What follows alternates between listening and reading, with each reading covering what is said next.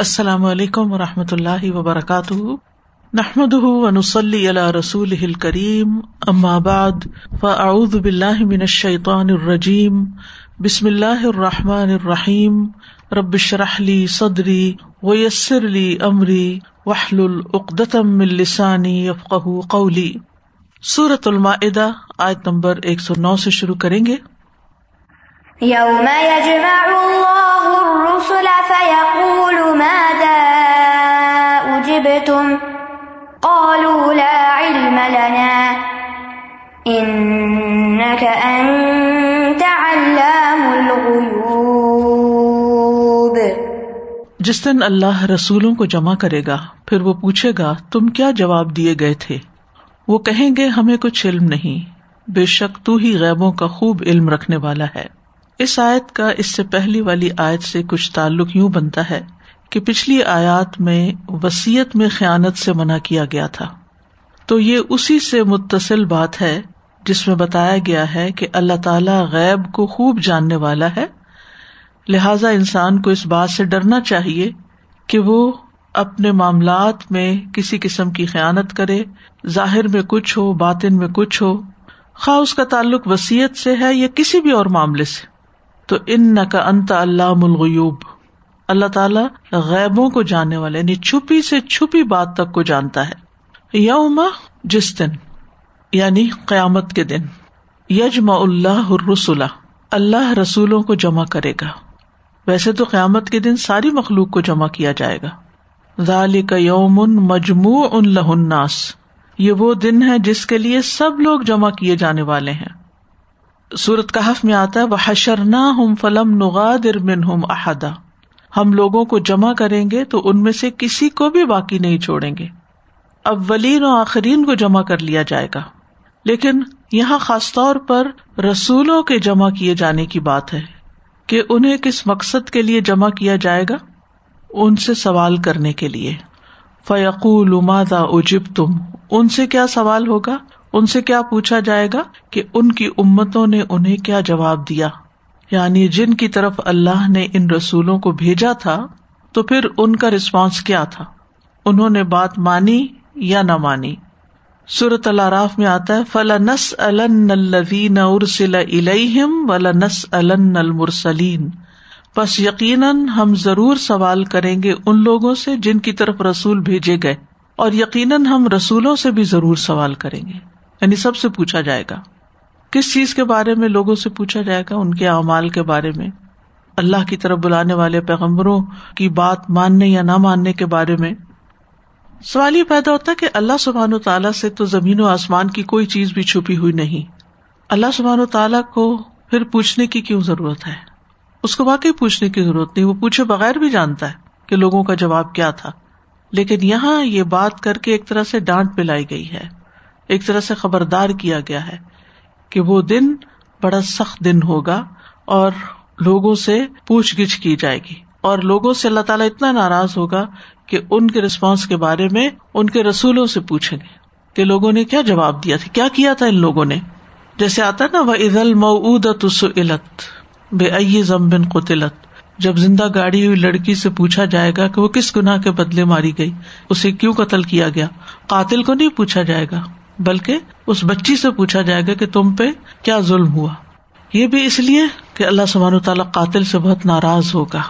تو یہ ناراضگی کا ایک انداز ہے، ڈانٹ کا ایک انداز ہے۔ پیغمبروں کو نہیں، ان کی قوموں کو۔ کالو لا علم لنا، وہ کہیں گے ہمیں کوئی علم نہیں۔ رسول تو اپنی امتوں کے بارے میں جانتے تھے اور اپنی امتوں میں ہی زندگی بسر کرتے ہیں۔ لیکن پھر وہ ایسا کیوں کہیں گے کہ ہمیں علم نہیں؟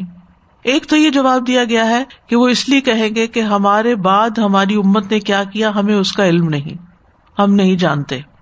جیسا کہ نبی صلی اللہ علیہ وسلم حوض پر پانی پینے والوں کے بارے میں کہیں گے، آپ نے فرمایا، میں حوض پر تمہارا پیش رو ہوں گا اور تم میں سے کچھ لوگ میرے سامنے لائے جائیں گے، پھر انہیں میرے سامنے سے ہٹا دیا جائے گا۔ میں ارض کروں گا، اے میرے رب، یہ میرے ساتھی ہیں، مجھ سے کہا جائے گا، آپ نہیں جانتے کہ انہوں نے آپ کے بعد دین میں کیا نئی نئی چیزیں ایجاد کر لی تھی آپ نہیں جانتے آپ کے بعد انہوں نے کیا کرنا شروع کر دیا تھا، کیا بدعت ایجاد کر لی تھی؟ تو اس سے کیا پتا چلتا ہے کہ پیغمبر کیوں کہیں گے لا علم لنا یعنی ہمارے بعد لوگوں نے کیا کیا؟ ہم نہیں جانتے۔ دوسری بات یہ کہ ہمیں لوگوں کے دل کا حال نہیں معلوم کہ کس نے سچے دل سے دعوت قبول کی اور کس نے صرف زبانی کلامی بات کی اور اندر نفاق چھپا ہوا تھا۔ اس وجہ سے وہ کہیں گے، لا علم لنا، کہ ہمیں کچھ علم نہیں۔ تیسری بات یہ ہے کہ قیامت کے دن کی حیبت کی وجہ سے کہیں گے کہ ہمیں علم نہیں۔ جیسے انسان کے اوپر کوئی آفت آ پڑتی ہے، تو اس کے ہوش گم ہو جاتے ہیں، یا اپنے سامنے کوئی خوفناک چیز دیکھتا ہے، تو اگر اس سے اس وقت کچھ پوچھا جائے تو کہے گا، ابھی مجھ سے کچھ مت پوچھو، مجھے نہیں معلوم۔ حالانکہ اسے وہ بات معلوم بھی ہوتی ہے۔ اور ویسے بھی یہ ہے کہ جس چیز کو اللہ سبحان و تعالیٰ جانتا ہے، پھر اللہ سبحان و تعالیٰ کے سامنے دوسرا جواب کیا ہو سکتا تھا، انہوں نے یہ کیا یہ کیا یہ کیا۔ تو وہ پیغمبروں کے بھی مقام کے مناسب نہیں لگتا۔ اور جو بات اللہ تعالیٰ خود جانتا ہے، اس کو پھر بتانا وہ ایک اور عجیب سی بات لگتی ہے۔ تو وہ ادب کے تقاضے کے تحت کہیں گے کہ لا علم لنا ان کا انت اللہ غیبوں کا حال تو تو ہی خوب جانتا ہے، تو زیادہ جانتا ہے۔ اور علام جو ہے یہ مبالغے کا سیگا ہے۔ مطلب یہ ہے کہ اللہ سبحان و تعالی خوب خوب جانتا ہے، بلیغ علم رکھتا ہے اور غیوب غیب کی جمع ہے۔ پوشیدہ چیزوں کو غائب کہا جاتا ہے۔ یعنی جو چھپے ہوئے حالات تھے لوگوں کے یا ہمارے بعد لوگوں نے جو کچھ کیا، ان سب کے بارے میں تو ہی جانتا ہے۔ حقیقت یہ ہے کہ جو چیزیں وجود میں آ چکی ہیں، جو چیزیں ابھی وجود میں نہیں آئی ان سب کے بارے میں بھی اللہ تعالیٰ خوب جانتا ہے۔ جو چیزیں زمین کے اندر چھپی ہوئی ہیں، جو چیزیں آسمان میں چھپی ہوئی ہیں، جو کچھ لوہے محفوظ میں لکھا ہوا ہے، سب کچھ وہ جانتا ہے۔ تو اس سائے سے یہ پتہ چلتا ہے کہ انسان پہ لازم ہے کہ وہ قیامت کے دن کو یاد رکھے اور اس کی ہولناکیوں کی بھی فکر کرے اور ان سے ڈرے بھی۔ اور پھر اس میں یہ ہے کہ اللہ سبحان تعالیٰ کی کامل قدرت کا بھی اظہار ہوتا ہے کہ کس طرح ساری مخلوق جہاں اکٹھی ہوگی، وہاں رسولوں کو وہ نکال کے الگ کر لے گا۔ یعنی اتنے ہجوم میں سے۔ پھر اس سے رسولوں کی فضیلت بھی پتہ چلتی ہے کہ کس طرح اللہ سبحان تعالیٰ ان کو بہت زیادہ اہمیت دے گا اور ان سے سوال کرے گا کہ ان کے ساتھ کیا سلوک کیا گیا، کیا جواب انہیں دیا گیا۔ اور یہ اس لحاظ سے بھی کہ اللہ تعالیٰ ان کو ایک عزت کا مقام دینا چاہے گا اور یہ مخلوق کو بتانا چاہے گا کہ پیغمبروں نے اپنا کام کیا تھا۔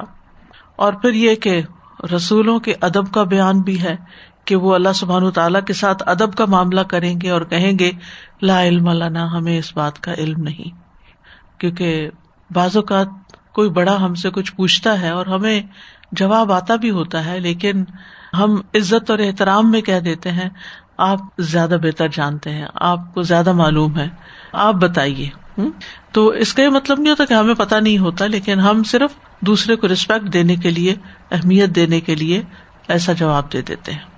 فرشتوں نے بھی یہی کہا تھا، لا علم لنا علامہ علم تنا صحابہ کا جواب کیا ہوتا تھا اکثر؟ اللہ و رسول عالم علماء کیا لکھتے ہیں؟ اللہ عالم بالصواب۔ اور حقیقت ہے، ولا يحيطون بشيء من علمه الا بما شاء۔ ہمارا علم کیا حقیقت اور حیثیت رکھتا ہے عام انسانوں کا؟ اذ قال الله يا عيسى ابن مريم اذكر نعمتي عليك وعلى والدتك اذ ايدتك بروح القدس بروح القدس تكلم الناس في المهد وكهلا، وإذ علمتك الكتاب والحكمة والتوراة والإنجيل وإذ تخلق من الطين كهيئة الطير بإذني فتنفخ فيها فتنفخ فيها فتكون طيرا بإذني وتبرئ الأكمى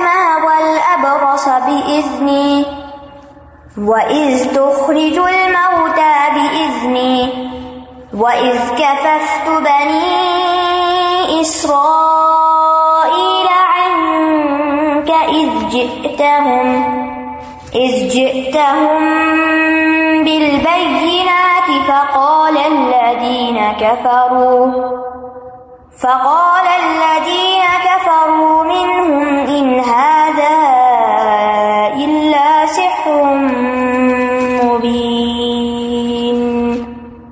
جب اللہ فرمائے گا، اے اس ابن مریم، میری اس نعمت کو یاد کرو جو تم پر اور تمہاری والدہ پر ہوئی۔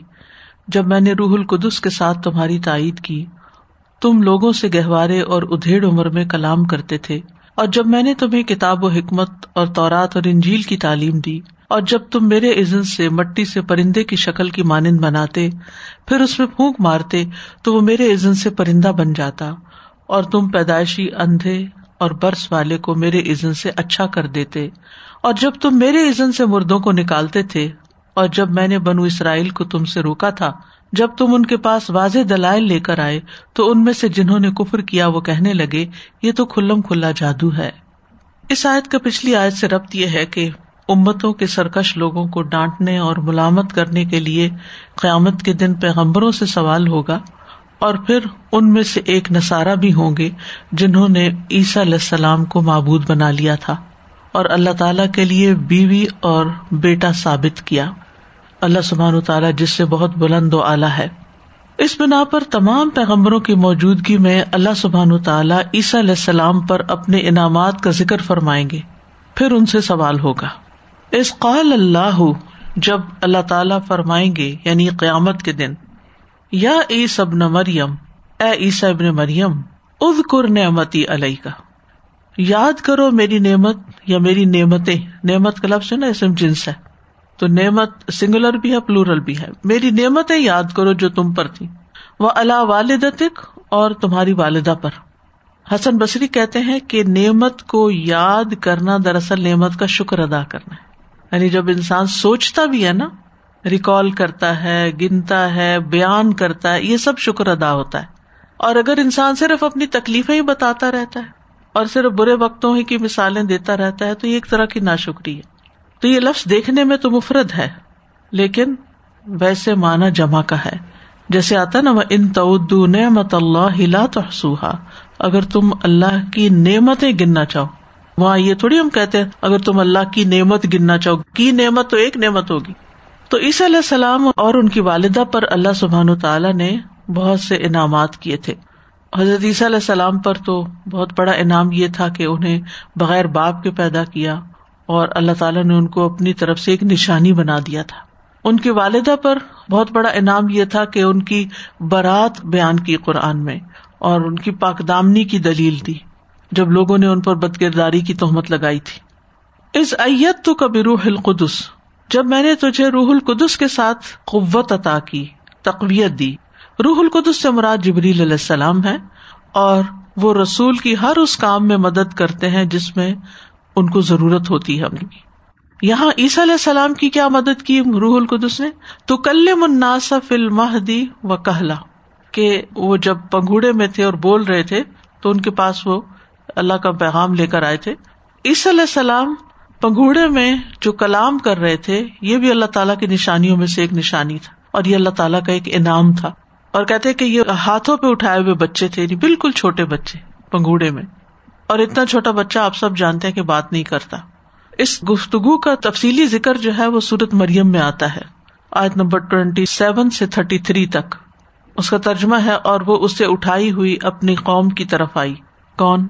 مریم علیہ السلام۔ لوگوں نے کہا، اے مریم، یقیناً تو ایک عجیب چیز لائی ہے۔ اے ہارون کی بہن، تیرا باپ کوئی برا آدمی نہ تھا اور تیری ماں کوئی بدکار عورت نہ تھی۔ تو مریم نے اس بچے کی طرف اشارہ کر دیا، حضرت عیسیٰ کی طرف۔ وہ سب کہنے لگے، بلا، ہم اس بچے سے کیسے بات کرے جو ابھی پنگوڑے میں ہے۔ وہ بچہ بول اٹھا، بے شک میں اللہ کا بندہ ہوں۔ اس نے مجھے کتاب عطا کی اور مجھے نبی بنایا ہے، اور اس نے مجھے بابرکت بنایا ہے جہاں پر بھی میں ہوں۔ اور اس نے مجھے نماز اور زکوٰۃ کا حکم دیا ہے جب تک میں زندہ رہوں۔ اور اس نے مجھے اپنی والدہ سے نیک سلوک کرنے والا بنایا ہے اور مجھے سرکش اور بدبخت نہیں بنایا۔ اور سلام ہے مجھ پر جس دن میں پیدا ہوا، جس دن میں مروں گا اور جس دن میں زندہ کر کے دوبارہ اٹھایا جاؤں گا۔ یہ ساری بات عیسیٰ علیہ السلام نے بچپن میں پنگوڑے کے اندر جب وہ چند دن کے بیبی تھے، اس وقت کی تھی۔ پھر عیسی علیہ السلام نے کہولت میں بھی بات کی یعنی اس وقت تو بات کی انہوں نے جب بچہ بولنا نہیں سیکھتا اور یہ کہتے کہ اس وقت بھی وہ ایسی بات کرتے تھے کہ جو بہت میچیورٹی والی ہوتی تھی، بچوں والی باتیں نہیں ہوتی تھی اسی طرح بھی کہا جاتا ہے کہ جب آپ بارہ سال کی عمر کے ہوئے تو تورات کی عبارتیں زبانی یوں فر فر سنا دیتے تھے کہ یہود کے بڑے بڑے علماء دیکھ کے دنگ رہ جاتے تھے کہ اس بچے کا اتنا حادثہ ہے اور اتنا کچھ اس کو یاد ہے۔ اور پھر یہاں پر جو آیت میں آ رہا ہے وہ کہلن بڑی عمر میں۔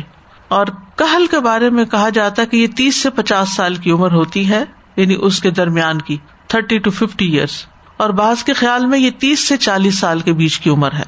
اور یہاں پر بڑی عمر کی بات کیوں کی گئی خاص طور پر؟ تاکہ اللہ سبحانہ و تعالیٰ یہ واضح کر دے کہ بچپن میں بھی ان کی بات ویسے ہی تھی جیسے کہولت میں تھی یعنی بڑی عمر میں تھی۔ یعنی عیسی علیہ السلام جھولے میں بھی ویسی باتیں کر رہے تھے، جیسی باتیں انہوں نے بڑے ہو کر کہولت کی عمر میں کی۔ وہ از علم تو کل کتاب اول حکمت اول تورات اول انجیلا اور جب میں نے تجھے کتاب اور حکمت اور تورات اور انجیل سکھائی علم تو کا علم تو کل کتاب کتاب جو ہے، اس کے دو معنی کیے گئے ایک ہے لکھنا، کتابت، خط۔ یعنی میں نے تجھے لکھنا سکھایا۔ علم تو کل کتاب تجھے لکھنا سکھایا۔ اور نمبر دو، کتاب بمانا، جنس کتاب۔ یعنی جس سے مراد پچھلی ساری اتری ہوئی کتابیں ہیں۔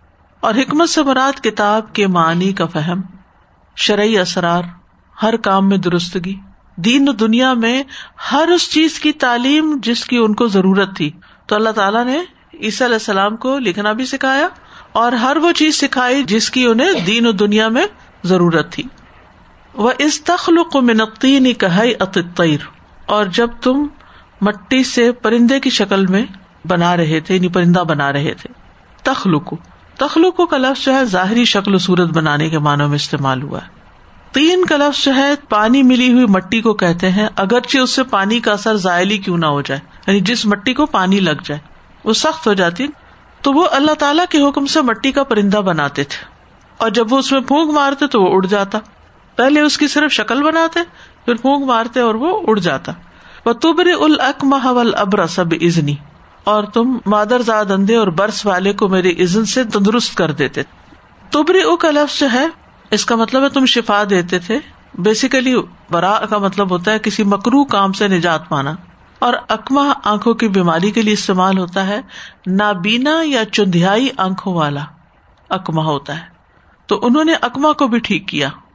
اور بعض اوقات ایسے بچے پیدا ہوتے ہیں کہ جن کی آنکھیں کھلتی نہیں یا ان کے اندر روشنی نہیں ہوتی۔ تو عیسی علیہ السلام اللہ کے عزن سے ان کو بھی شفا دیتے تھے۔ کوڑی کا مرض والا بھی ٹھیک ہو جاتا تھا، ابرس۔ وہ اس تخرج الموتا بھی ازنی اور جب تو میرے عزن سے مردوں کو نکالتے تھے یعنی زندہ کرتے تھے۔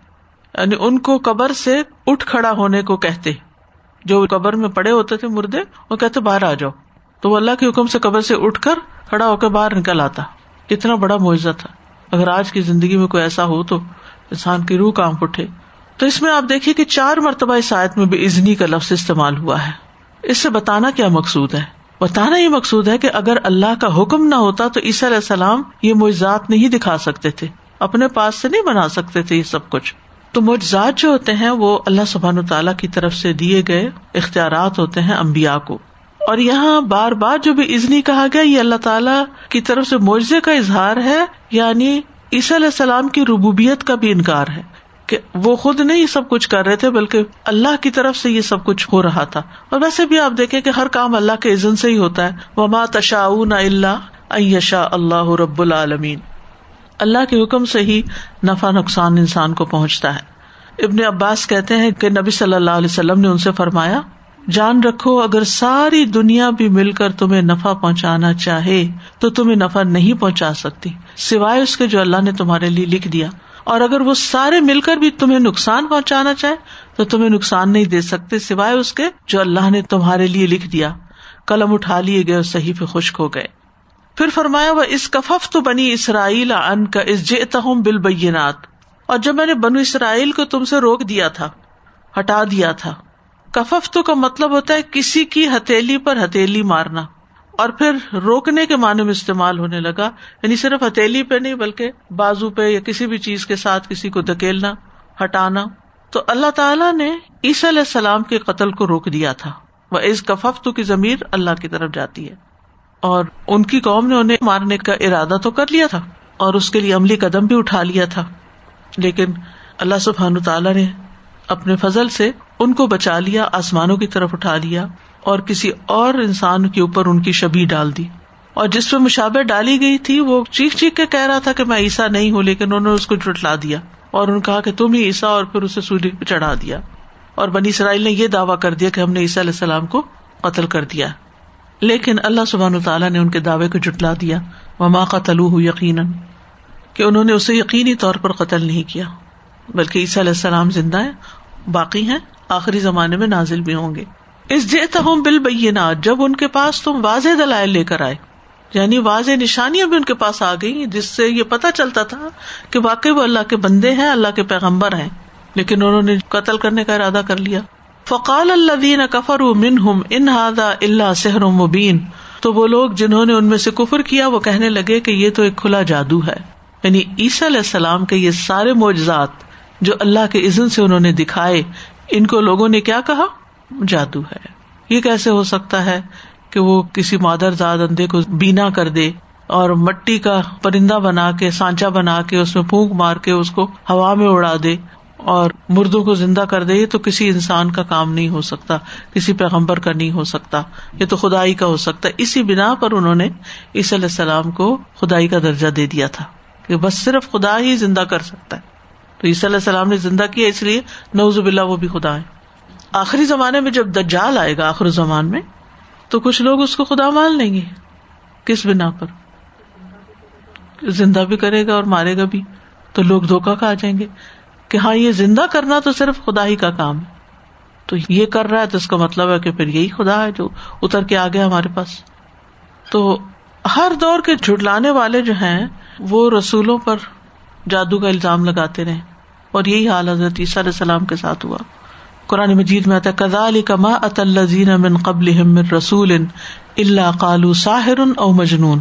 اسی طرح جو رسول بھی ان کے پاس ان سے پہلے آیا، انہوں نے یہی کہا کہ یہ جادوگر ہے یا مجنون ہے۔ تو اس آیت سے یہ پتا چلتا ہے کہ امبیا پر بھی نعمتوں کا شکر کرنا واجب ہے، جیسا کہ قوموں پر شکر کرنا واجب ہے۔ اللہ تعالیٰ نے عیسیٰ علیہ السلام اور ان کی والدہ کو حکم دیا کہ جو نعمت میں نے تمہیں دیا اس کا تذکرہ کرے پھر آپ دیکھیے کہ اللہ تعالیٰ والدین پر جو احسان فرماتا ہے، وہ اولاد پر بھی احسان شمار ہوتا ہے۔ کیونکہ اللہ تعالیٰ نے فرمایا علیہ کا و اللہ والدتک۔ پھر یہ کہ اللہ تعالیٰ فرشتوں کے ذریعے انسانوں کی مدد کرتا ہے۔ از ایت تو کبھی روح القدس۔ پھر جبریل علیہ السلام کی خصوصیت یہ ہے کہ وہ امبیا اور رسولوں کی مدد کرتے ہیں، روح القدس، جس کا مانا ہے ہر ایب سے پاک۔ جبریل علیہ السلام کو زو مرا بھی کہا گیا۔ بہت اچھی حیات صورت والے۔ اور زی قوا بھی کہا گیا، جس صورت تقویر میں آتا ہے۔ وی قوا اور اللہ سبحانہ تعالیٰ کے یہاں بھی جبریل کا مرتبہ بہت بلند ہے۔ ان دا ذیل عرشی مکین۔ اس سے یہ بھی پتہ چلتا ہے کہ کسی کو علم اور حکمت ملنا اللہ تعالیٰ کی بڑی نعمتوں میں سے ہے۔ اللہ تعالیٰ نے ان پر جو نعمتیں کی جواب انہوں نے کیا کیا؟ کہ اس علم کو حاصل کیا اور اللہ کا شکر ادا کیا۔ وَإِذْ أَوْحَيْتُ إِلَى الْحَوَارِيِّينَ أَنْ آمِنُوا بِي وَبِرَسُولِي قَالُوا آمَنَّا وَاشْهَدْ بِأَنَّنَا مُسْلِمُونَ اور یاد کرو جب میں نے ہواریوں کی طرف الہام کیا کہ مجھ پر اور میرے رسول پر ایمان لاؤ، انہوں نے کہا، ہم ایمان لائے اور گواہ رہیے کہ بے شک ہم مسلمان ہیں۔ وہ از اوہائی تو الحواری اوہائی تو کے دو معنی ایک ہے الحام اور ایک ہے واہی اگر الحام ہو تو وہ براہ راست بھی ہوتا ہے، جو امبیا کے علاوہ دوسروں کو بھی ہوتا ہے۔ اور اس پر وہی کا لفظ بھی بول دیا جاتا ہے، جیسے ام موسا کی طرف اللہ تعالیٰ فرماتے وہ اوہائی نہ الا ام موسا تو وہ اصل میں تو الحام ہی تھا۔ اسی طرح شہد کی مکھی کی طرف وہ اوہا ربو کا نہل یعنی شہد کی مکھی کی طرف اللہ تعالیٰ نے وہی کی یعنی الحام کیا۔ اور اگر اس کو وہی کے معنی میں لیا جائے تو وہ عیسی علیہ السلام کے تھرو پھر ان تک میسج کیا یعنی آپ کی زبان پر میں نے ان کی طرف وہی کی۔ یعنی میں نے ان کو اس وہی کے ذریعے سے حکم دیا جو اللہ کی طرف سے آپ کے پاس آئی ہے۔ تو ایک ہے براہ راست اور ایک ہے انڈائریکٹلی وہی صرف پیغمبروں کی ہوتی ہے۔ اور جو نیک لوگ ہوتے ہیں، ان کو الحام ہوتا ہے۔ الحواری ہی نا ہواری جو ہے یہ ہارا یہور سے ہور سے۔ ہور صوب کا مطلب ہوتا ہے کپڑوں کو دھونا، خوب سفید کرنا۔ دھوبی کو بھی ہواری کہتے ہیں۔ پھر یہ کہ عیسی علیہ السلام کے ہواریوں کو ہواری کیوں کہا جاتا تھا؟ ان کے سفید کپڑوں کی وجہ سے۔ اور یہ لفظ انصار کے ہم مانے ہیں۔ نہن انصار اللہ بھی آتا ہے یہ خاص لوگ تھے، جیسے صحابہ کرام خاص لوگ تھے۔ تو یہ بھی عیسی علیہ السلام کے خاص لوگ تھے۔ ان کے کلوز سرکل میں تھے۔ اور یہ ہماری ہی دراصل عیسیٰ علیہ السلام کی امت تھے جو آپ پر ایمان لائے اور انہوں نے اپنے آپ کو عیسائی یا ناصری یا مسیحی نہیں کہا۔ اور جہاں تک ہواریوں کا تعلق ہے تو ہر نبی کے ہواری ہوتے ہیں۔ عبداللہ بن مسعود سے روایت ہے کہ رسول اللہ صلی اللہ علیہ وسلم نے فرمایا، اللہ نے مجھ سے پہلے کسی امت میں جتنے بھی نبی بھیجے ہیں، ان کی امت میں سے ان کے کچھ ہواری اور ساتھی ہوتے تھے، جو ان کی سنت پر چلتے اور ان کے احکام کی اتباع کرتے۔ پھر ایسا ہوتا تھا کہ ان کے بعد نالائق لوگ ان کے جانشین بن جاتے۔ وہ زبان سے ایسی باتیں کہتے جس پر خود عمل نہیں کرتے تھے، اور ایسے کام کرتے تھے جن کا ان کو حکم نہیں ملا تھا۔ پھر فرمایا، ان آمنوبی و بے رسولی کہ مجھ پر بھی ایمان لاؤ اور میرے رسولوں پر بھی ایمان لاؤ۔ یعنی جتنے بھی رسول اول سے آخر تک آئے ہیں۔ سب سے پہلے کون سے رسول تھے؟ نو علیہ السلام اور آخری محمد صلی اللہ علیہ وسلم۔ ان آمنو بھی یعنی اللہ سبحان تعالیٰ پر ایمان لاؤ اور اللہ کے رسول یعنی عیسیٰ علیہ السلام پر ایمان لاؤ۔ اور ایک رسول پر ایمان لانے کا مطلب ہے کہ تمام رسولوں پر ایمان لانا۔ کالو امنا وہ کہنے لگے، ہم ایمان لائے۔ وشحد بھی ان نا مسلم اور آپ گواہ رہیے کہ بے شک ہم تو مسلمان ہیں۔ تو ہواریوں نے اس الحام پر یا اس وہی پر جو ان تک پہنچی، براہ راست نہیں بال واسطہ اس پر انہوں نے لبیک کہا اور اطاعت کی اور کہنے لگے کہ ہم ایمان لائے۔ گواہ رہیے کہ ہم مسلمان ہیں۔ بس انہوں نے ظاہری اسلام کے ساتھ ساتھ عمل سالے بھی کیے اور اپنے باطن کی اصلاح بھی کی۔ تو وشد بے اننا مسلم بے اننا مسلم کہ ہم واقعی مسلمان ہیں، فرما بردار ہیں۔ تو ایمان اور اسلام دونوں کا آیت میں ذکر ہوا ہے۔ جب اسلام کا لفظ بولا جاتا تو اس میں ایمان شامل ہوتا ہے۔ اور جب ایمان کا لفظ بولا جاتا تو اس میں اسلام شامل ہوتا ہے۔ جب دونوں ایک جگہ پر اکٹھے آ جائے تو سورت میں اسلام ظاہری اعمال کا نام ہوگا اور باطنی تصدیق ایمان ہوگی۔ تو گویا اسلام سے مراد ظاہری اعمال خواہ و زبان کے اقوال میں سے ہو یا پھر باقی اعضاء کے افعال ہوں۔